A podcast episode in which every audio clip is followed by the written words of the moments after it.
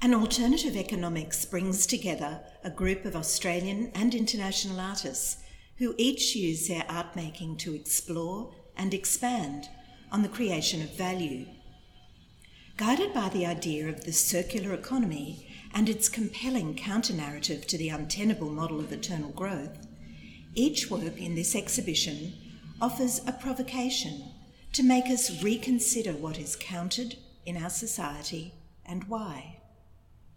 Artists in this exhibition each offer propositions for art making in a post growth world, utilising materials of place, critiquing extractive systems, sharing cultural knowledge, promoting the rights of nature, and mediating on the role of art practice to promote change.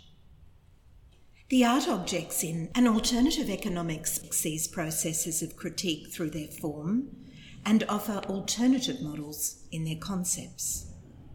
These ideas often decenter the human or institution as the arbiter of value and highlight that it is the transformation of relationships that mark the pathways towards change. The artists in this exhibition each propose, in big and small ways, alternative visions for a more sustainable, equal, and ultimately just future.